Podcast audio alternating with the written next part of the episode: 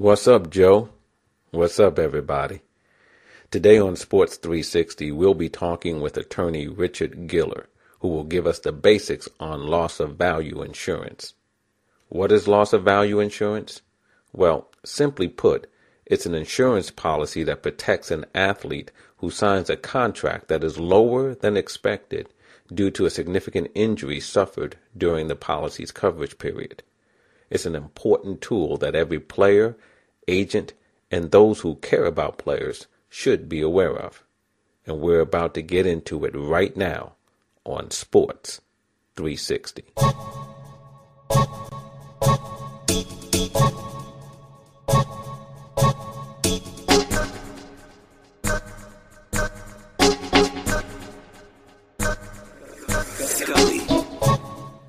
I'm joined today by attorney Richard Giller. Richard is a partner in the law firm of Reed Smith, and he joins us today to talk about loss of value insurance. Now, if you don't know what loss of value insurance is or how it works, you will at the end of this segment, because Richard is one of the top loss of value practitioners in the business. Uh, Richard, thanks for Uh, joining us today. How are you? I'm great. Thanks for inviting me to talk about the exciting world of insurance, Jeff. And, you know, on that point, you know, I- I'm sure, Richard, that there are a number of people that when they hear the topic of insurance, their reaction is similar to my reaction when I hear the topic of tax law, right? Immediately, right. My eyes begin uh, to glaze over. Um, but, but But I do believe that when it comes to uh, loss of value insurance for athletes, whether collegiate athletes or professional athletes, and and today we'll talk more about collegiate athletes, I think it's a fascinating topic, but also an important topic for players and their representatives to understand. So I'm really I'm really glad that, that you're going to be here today to lend some clarity to this topic.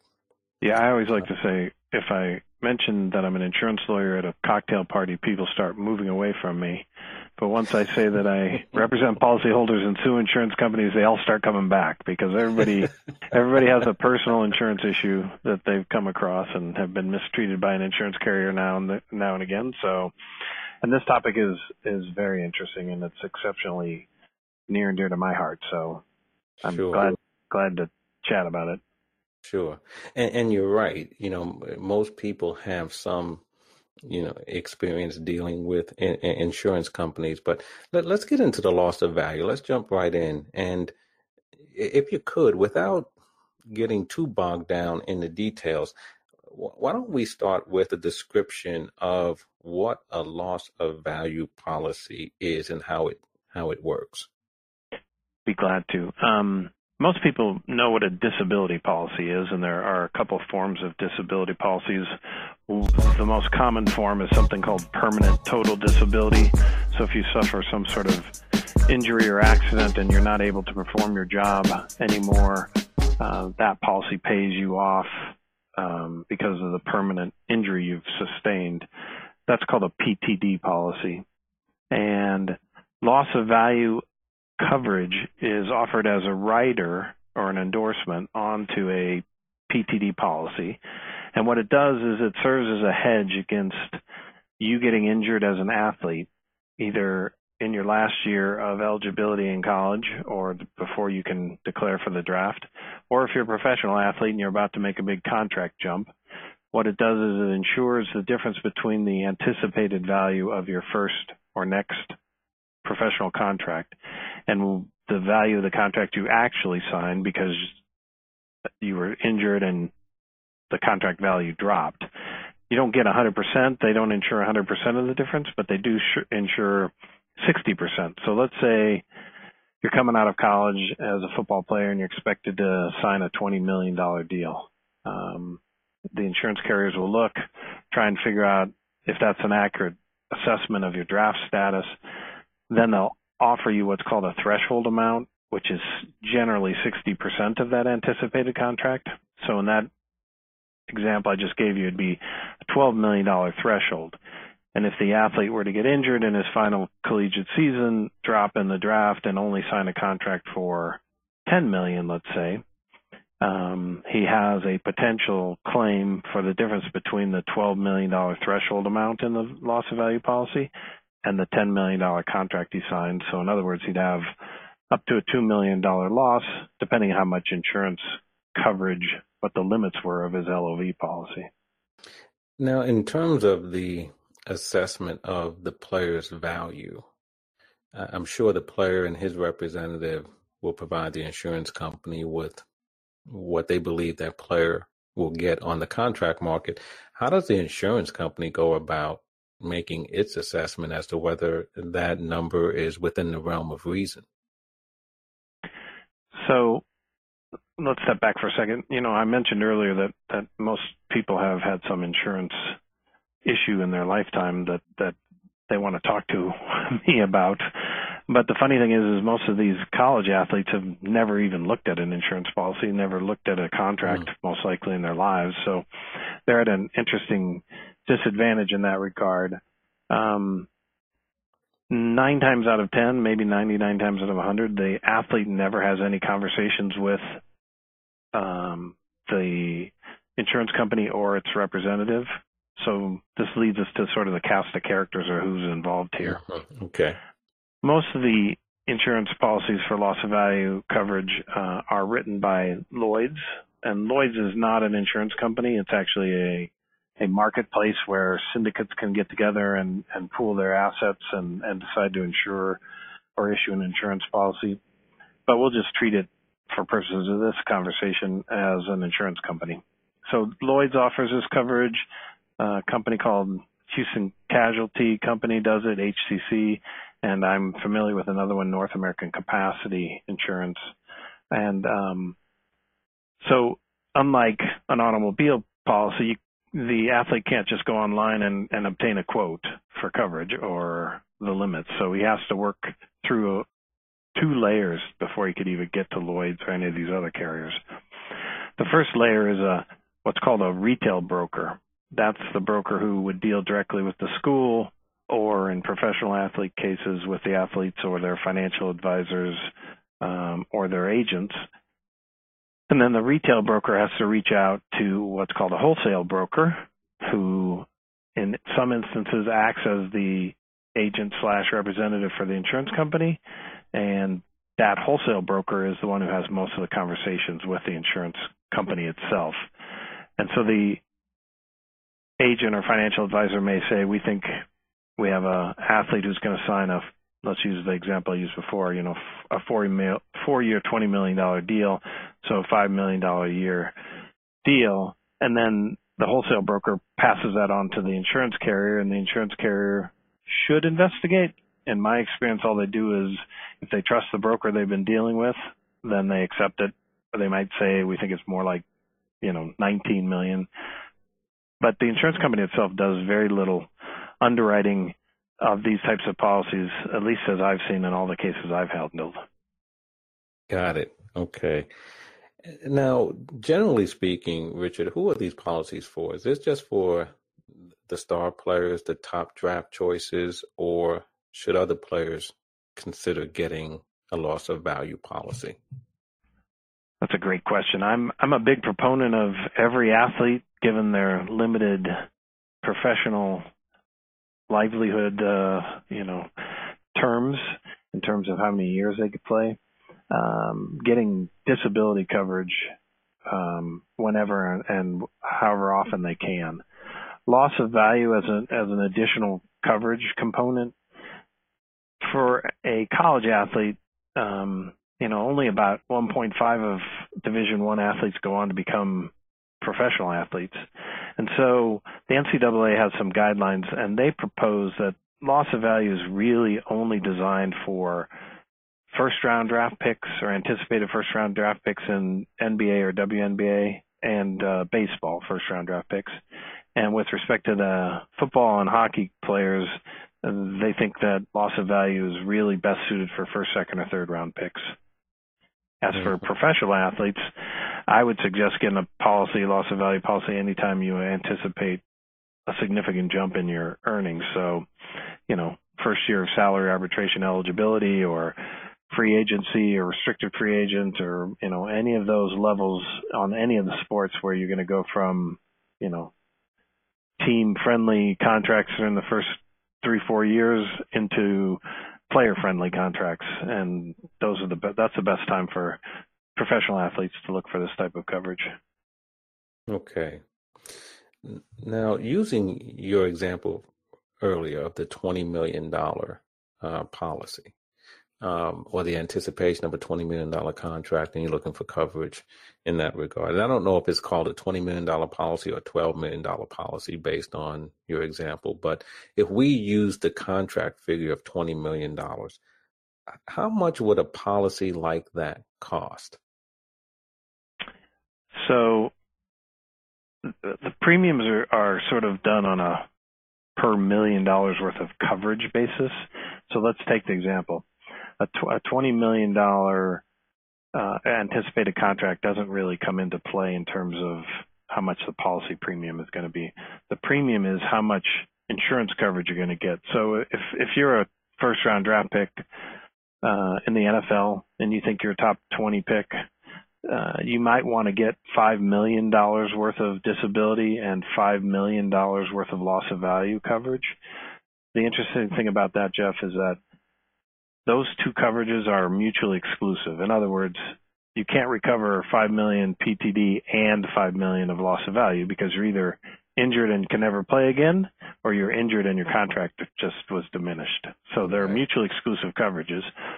But we would describe that as a ten million dollars policy comprised of five million of P T D and five million of L O V. Okay.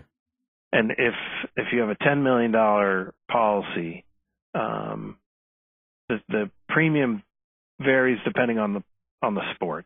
So football, not shockingly, premium policy costs are a little greater than basketball. So if you want to get P T D coverage for football, it's about seven thousand dollars per million, and and to get the additional loss of value, it's another four thousand dollars per million. So if you had a ten million dollars policy, that would translate to about fifty-five thousand dollars premium. And with basketball, you're looking at Four million, I mean, sorry, four thousand per million for P T D and three thousand per million for L O V. So the same ten million dollar policy that would cost a football player fifty-five grand would cost the basketball uh, player thirty-five thousand. Mm. And obviously, the more policy limits, the higher the premium. And the other, the other thing I should mention is that the loss of value limit of liability can never be higher than the permanent total disability limit of liability. And oftentimes it's less than, because you don't anticipate a drop in coverage. But if you were to never play again, you'd want to make sure you had, you know, a significant amount of money in the, in, in the policy premium in limits.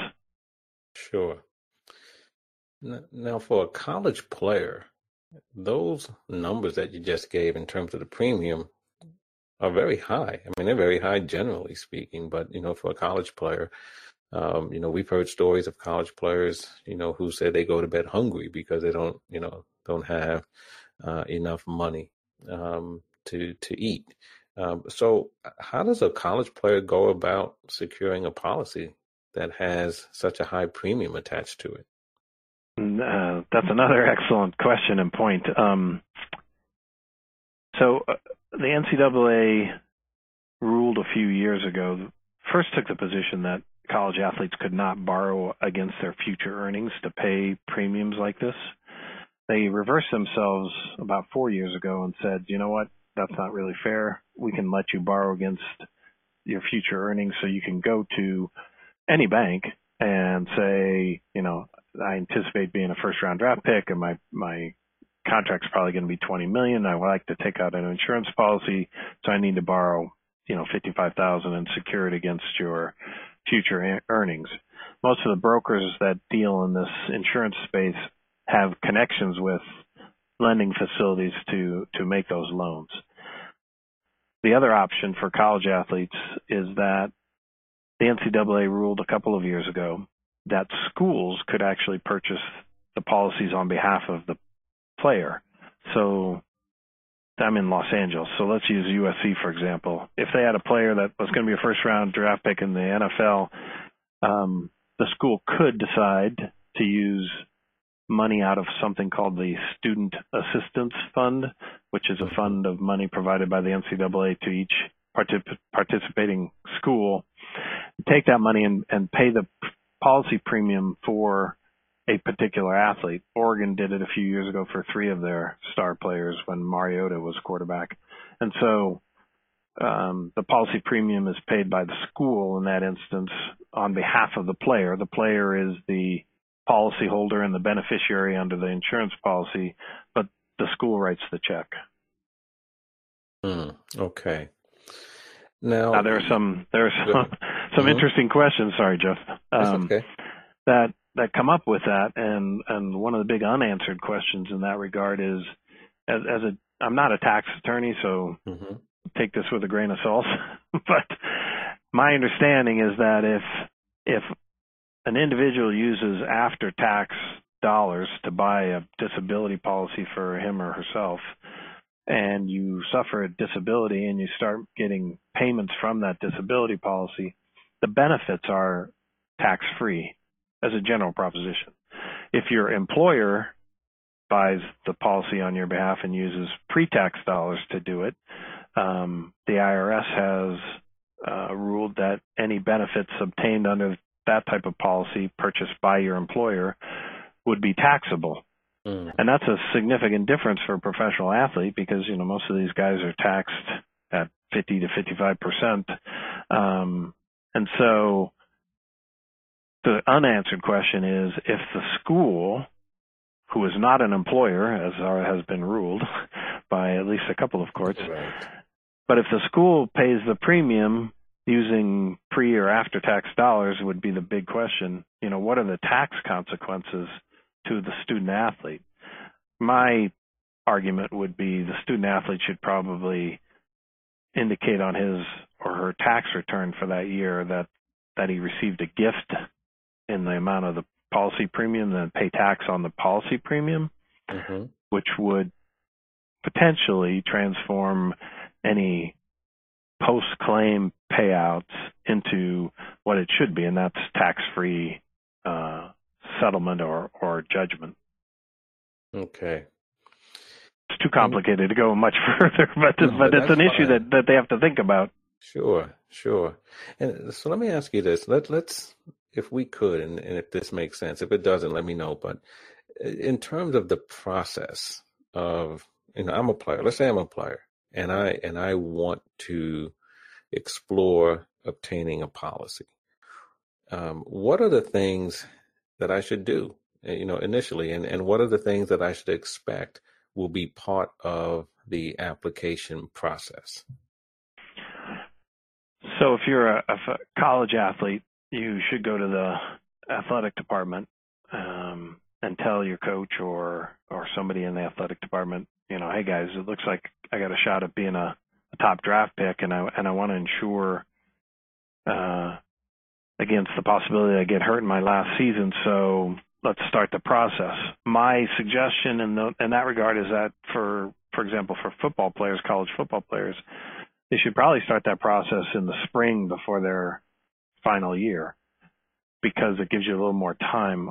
Too often in some of the cases I've dealt with, it's it's something that's rushed into in August or July, right before the season starts, and then there's some issues that can arise with that.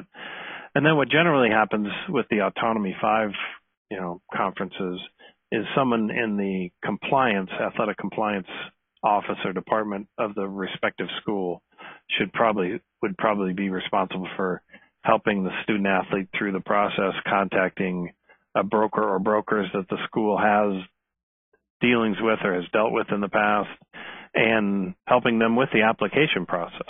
Because that application process is, in my view, antiquated and, and kind of absurd for for student athletes and professional athletes.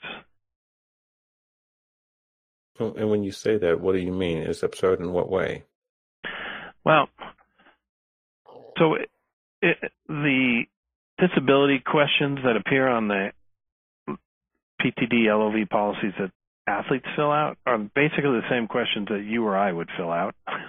And if if somebody were to ask me, you know, have you ever been injured in the last twenty-four months, I might think of every time I twisted my ankle or, or pulled my shoulder or, or did something and list it.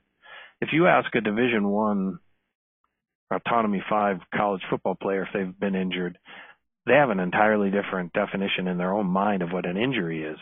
They're injured if they miss playing time in a game. But they're not going to be able to list every time they turned an ankle or tweaked an elbow or, you know, jammed a finger in somebody's face mask. Um, but for the insurance companies, that could constitute an injury. And so there's there's sort of a disconnect between the policy application and how student athletes and professional athletes answer them. And some of the questions on the policies are like, you know, within the last twenty-four months, have you taken any over-the-counter anti-inflammatory medication? Hmm. And, and, and my guess is that, you know, ninety-nine percent of uh, of the uh, D one football players would have to say, you know, how many times a day rather than how many times in the last twenty-four months. So that's interesting, though, right? Because I would imagine that the answers to these questions could uh, do play a role if later on the player files a claim. Correct? I mean, it's, so, it's one of the it's one of the primary defenses every carrier in every claim I've ever dealt with has tried to hang its hat on. Yes, and and so. People need to have a better understanding of how the application process works and should work, um, because, you know, and again, there's a difference between, you know, college athletes and professional athletes. But sometimes if a, if a pro athlete goes into a trainer's office or a doctor and he says, you know, I, my shoulder hurts, and they, they take an M R I, the player almost never sees the M R I results. He just listens to what the team doctor or the, or the, athletic trainer tells them and, and then rehabs, when in fact the M R I could have shown something more significant. So then when that player takes out an L O V P T D policy and, and answers these medical questions, he could, you know, list shoulder injuries, for example, and list how many times he's had them. And then when the insurance company goes through the medical records after a claim is filed with a fine-tooth comb, they find, you know, something in the medical records that wasn't disclosed on the application, and then they deny the claim. And that happens on almost every claim I've dealt with. Is they've is you would assume, I think it's a reasonable assumption for an athlete and a compliance office and a financial advisor, anybody in this working in this space, to believe that if I list, I being the athlete, five injuries on my application, that should put the insurance company on notice that maybe you should investigate that, especially when the application requires the athlete to sign a HIPAA release and give them authorization to, to look through all their medical records. And in some instances, the application actually says, you know, we won't make a de- decision on your policy until we've looked at your records. Unfortunately, case law, not in the athlete space, but generally, allows an insurance company to rely on the answers in the application and to conduct basically no investigation before they issue the policy. Mm-hmm. California has, has a statute that doesn't allow that, and some other states are very adamant that in res- with respect to health and disability insurance policies like these, what they describe as post-claim underwriting is absolutely prohibited.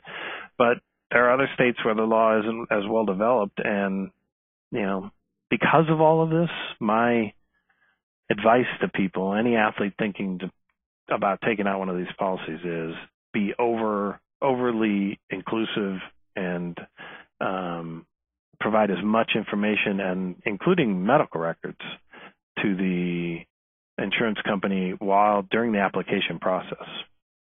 Right, to hopefully avoid or minimize the failure to disclose Uh, position or uh, that the insurance company may take later.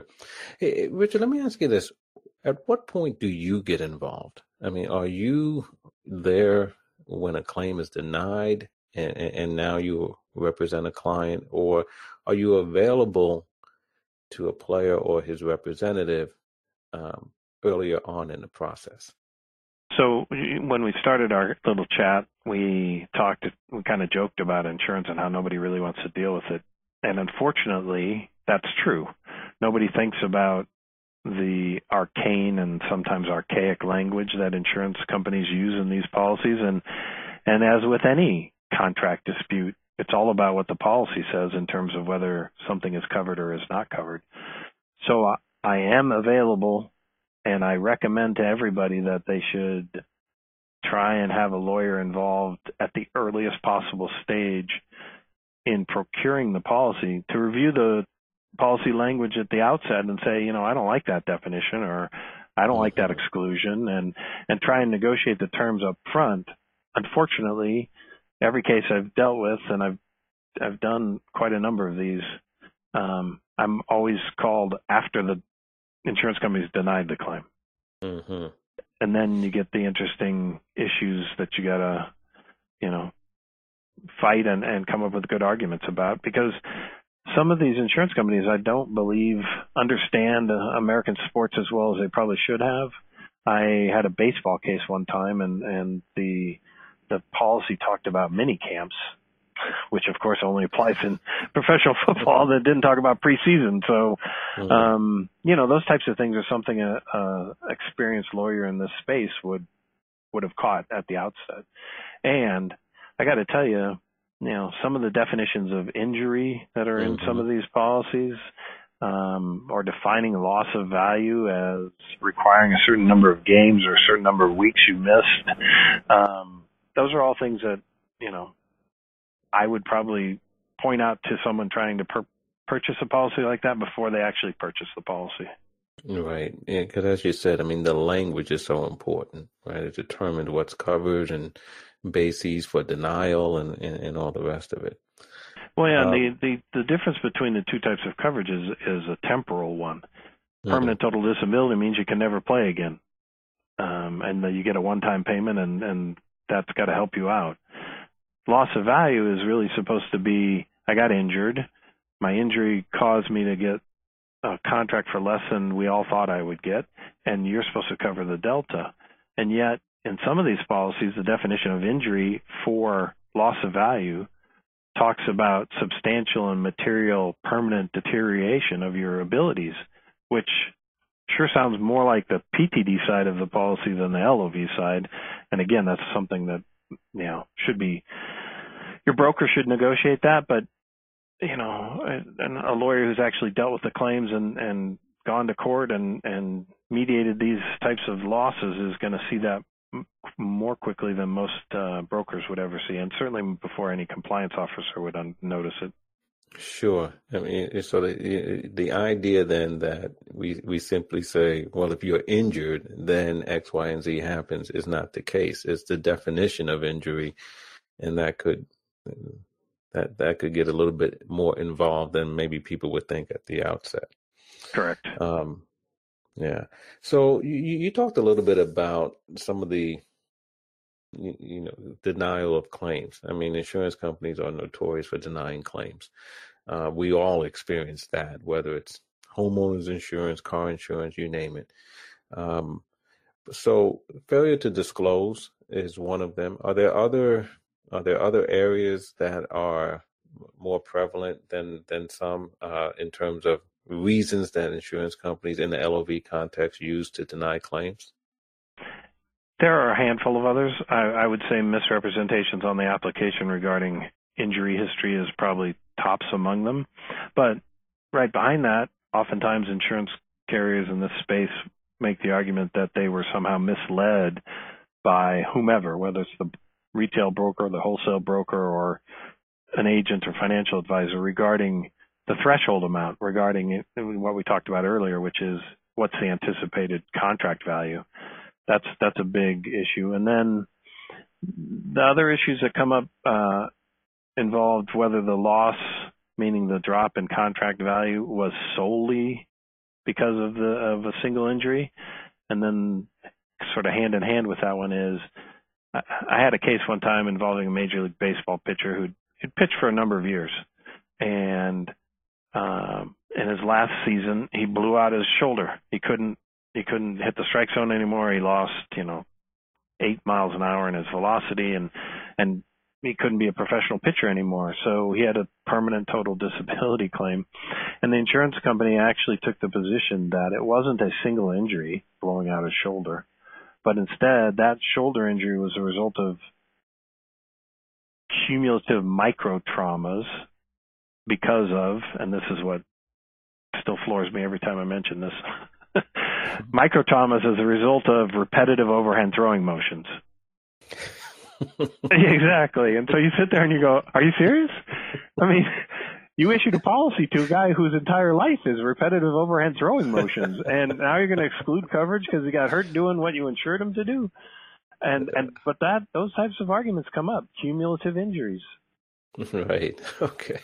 that's yeah, a, that, I know. That's a good one. That, that that's was a good one. It wasn't a great one for the athlete, but it's a funny one to talk about because it's sure. a it's an absurd position. Sure. Now, Richard, one of the criticisms that I, I've heard, and I'm sure you have, given all your experience with this, um, early on anyway, was that it was great to say you had insurance as a player, but when you had to file a claim, there was difficulty in getting claims paid. Now, I've seen in recent years more players, particularly in football, uh, but I know of some others, that are actually getting claims paid. Uh, so there seems to have been a shift or some development in that regard that's positive for players. Uh, to what do you attribute that change to the extent it exists out there? And you're right, there there has been a shift. Um, every claim I've ever handled has obtained a substantial payout under the policies. They, they tend not to get publicized because most settlement agreements require confidentiality, where you're not allowed to talk about how much you settled for. I have done my best in those cases to include a provision that says we can disclose the fact of settlement, but not the amount. And and that helps the athletes understand that they're, you know, these claims are getting paid. But I think the shift is, is really, there's probably three primary reasons for it. First is, once the student assistance fund money became available to schools to buy these policies, there's sort of a pot of gold out there, and all of a sudden brokers and insurance companies are thinking, you know, we'll write policies for fourth, fifth, and sixth round draft picks, even though they, they don't, they shouldn't be buying the policies. We'll just collect the premiums. So the premium pot of gold is, is gotten significantly larger. I also think that insurance companies sort of like writing these kinds of policies, sort of the idea of rubbing elbows with, um, athletes, professional athletes. Everybody sort of has, you know, the celebrity con- complex these days, and, and insurance companies aren't immune to that either. And then the third one, of course, is superior lawyer lawyering. That's really the main reason that these policies are getting paid off. Sure.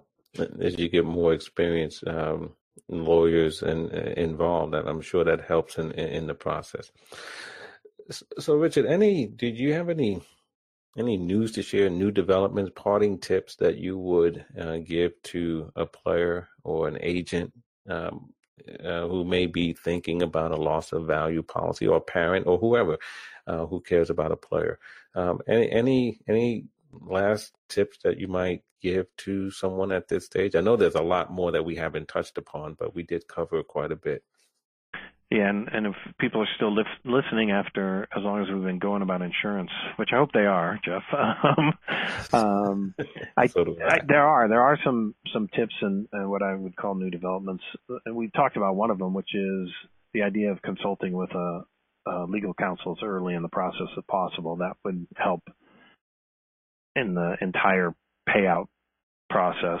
Um, and I, I there are two major ones I would say. I think professional athletes or financial advisors, agents, whomever, as you said, whoever is, is, you know, worrying about and caring for the athletes and getting this coverage, need to do their due diligence, because there are, like in every industry, there are reputable wholesale brokers who deal with insurance companies, and there are some that don't seem quite as reputable as others. And so sort of like, you know, unfortunately, there's no better business bureau for insurance brokers, but, you know, if somebody were to run a Google search or do some legal research and find out what brokers have been sued and, and not been sued, and what are the results of those claims. And, and so due diligence in trying to select a, a reputable, skilled, and experienced retail and wholesale broker would be my first step. And this is the, the other, next one is something that really was highlighted by a case just filed a few months ago, and that is the brokers, the compliance officers, whomever, they must demand to get a copy of the actual policy as soon as the policy begins, which as a cover hold, coverage holder, I call the point of inception of the coverage. And so at inception, they need a copy of the policy in their hand, mm-hmm. because there is a recent case. Uh, there's a running back for Arkansas. His name's Raleigh Williams. And, and he suffered a pretty bad neck injury, uh, I think as a sophomore. I recovered well from it, had a great sophomore season. Everybody was looking for his junior season to be a big breakout season and a high draft pick in the N F L. Unfortunately, he injured his neck in a different area, different vertebrae, in spring of the spring practice before his junior season. Fortunately, he had purchased a loss of value policy that, that started on March sixteenth of mm-hmm. two thousand seventeen. He gets hurt on April twenty-ninth. Um, his retail broker calls his dad and in the hospital and says, you know, hope everything's great, but but just so you know, we've got coverage for this and everything's in force and there should be no issues. Well, shockingly, there was an issue. Um, so that was April twenty-ninth when he when he had suffered a serious neck injury. And May eighth, he decides he's got to retire from football because he just, you know, it's either the potential paralysis or or give up the game he loves. So he gave up the game he loves. And the day after he announced his retirement, his retail broker sends an email saying, oh, the policy was issued with the final wording yesterday, and included in the policy was an exclusion dated three days after he injured his neck and six weeks after the policy began that purported to exclude all coverage for any spinal cord injuries or related structures. Mm.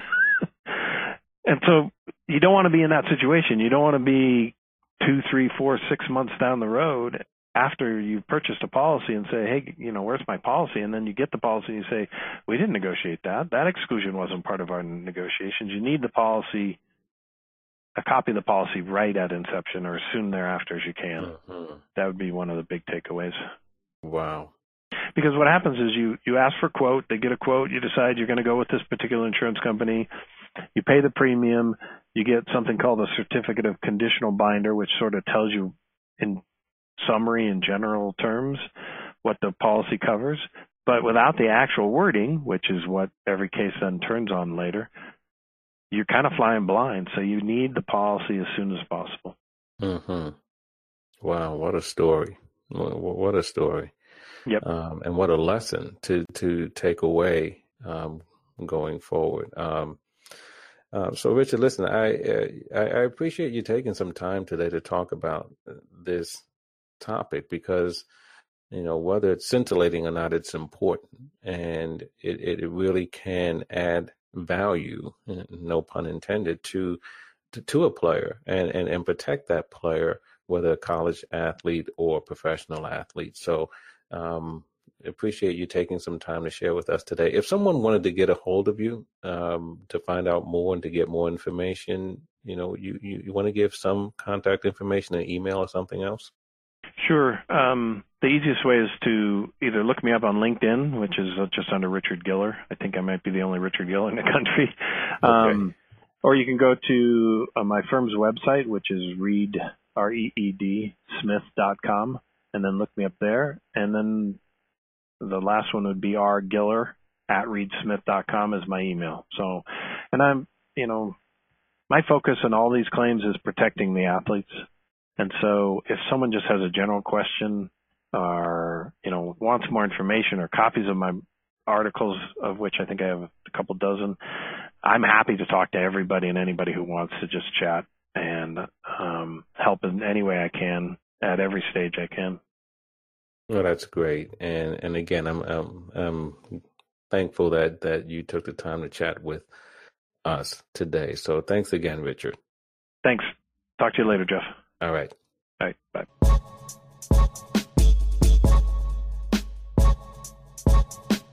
Richard Giller provided a nice overview of loss of value insurance, but there are a number of additional layers to L O V that players and their representatives should know about, and I encourage you to take Richard up on his offer of reaching out to him to find out more. I have always found Richard to be generous with his time, knowledge, and resources. In addition to reaching out to Richard, also feel free to reach out to us if you like what you're hearing on Sports three sixty. And don't forget to subscribe to the podcast. That's it for this edition. I'm about to head home, but it looks like I'm going to be a little late. Scully just texted me. Seems he's stuck in traffic, but it's all good. So don't cry for me, Argentina. You definitely don't know that song.